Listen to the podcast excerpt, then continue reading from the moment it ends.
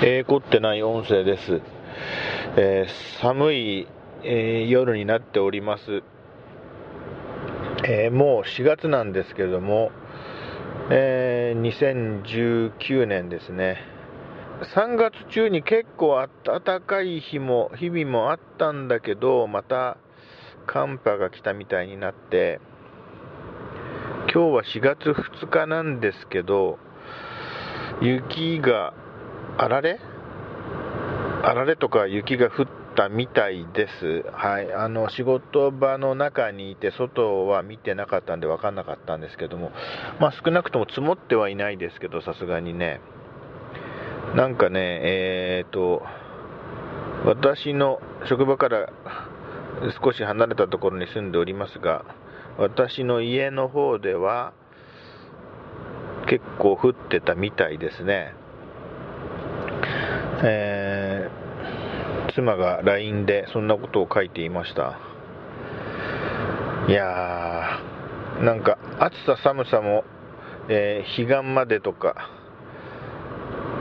うーんもうでもそれをそこからまた何日か経ってるわけで寒さは4月第1週までみたいな感じになってますけども。それで今回を話そうと思ってたのはあのー、よく裁判、裁判になると、あの、ニュースで、えー、っと、まあ、誰かが何か会社を訴えたとか、うん、なんだっけ、えー、そんなはずじゃなかったって言って、損害賠償を請求する訴えを起こしましたみたいな、そういうニュースの時に、その、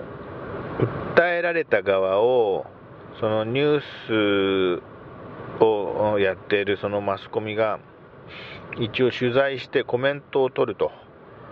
いうことで、えー、当社のあの取材に対して、えー、訴えられた、えーと、何々社の、まあ、弁護士はとかあの広報担当者はとかいろいろなパターンがあるけど、まあ、要するに訴えられた側の人は、えー、訴状が届いていないので何も申し上げられませんみたいなコメントをしました。みたいなニュースが、まあ、よくあるわけですけれどもそれを毎回聞いているうちにもうそういうふうに紋切り型に答えるに決まってんだから、はい。訴状が届いた段階で取材に行けばいいんじゃないんですかって思うわけですよね。うん。訴状が届かないうちに行って、訴状が届いていないからコメントできませんっていうコメントをもらってきて、一応あの、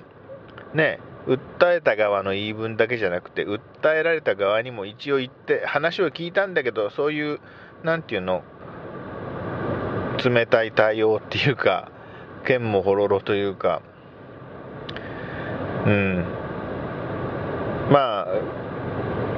紋切り型の返答をされたみたいな事実だけ報道して、まあ、なんていうかな、その訴えられた側もが、あの、ね、そういう型にはまった答えしかしてないしてくれないやつみたいな、まあ、そこまで印象操作するとは言いませんけど、まあ、そんな雰囲気を醸し出してそのニュースが終わるというか、うん、それくらいだったらあの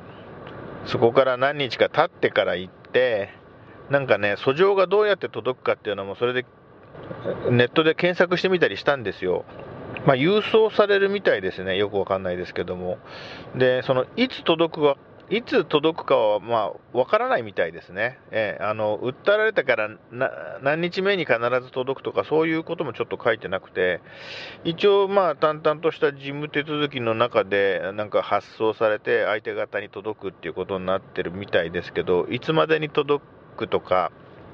何日以内に届くとかちょっと書いてなかったですね、僕の見た範囲ではね。まあ、あるのかもしれませんけど、ちょっとその辺はあやふやであんまり信用しないでもらっていいんですけど、まあ、とにかく常識的にもうこのくらいになったら届いてるだろうっていう時に、あの、取材に行って、はい。その時に報道するんでもいいんじゃないんですかね、例えば4、5日遅れてもね、そう思うんですけども、今、あまりにもあの訴状が届いていないのでコメントできませんと答えたみたいな、そんなこといいよ、もう分かったからっていう感じになって、それで録音してみました。えー、ちょっとね、某所であの車の今、アイドリングえー、中に中でヒーターをつけてちょっと体を温めてる途中なんですけれども少し温まってきたんで、え、発車して家に帰ろうと思います、え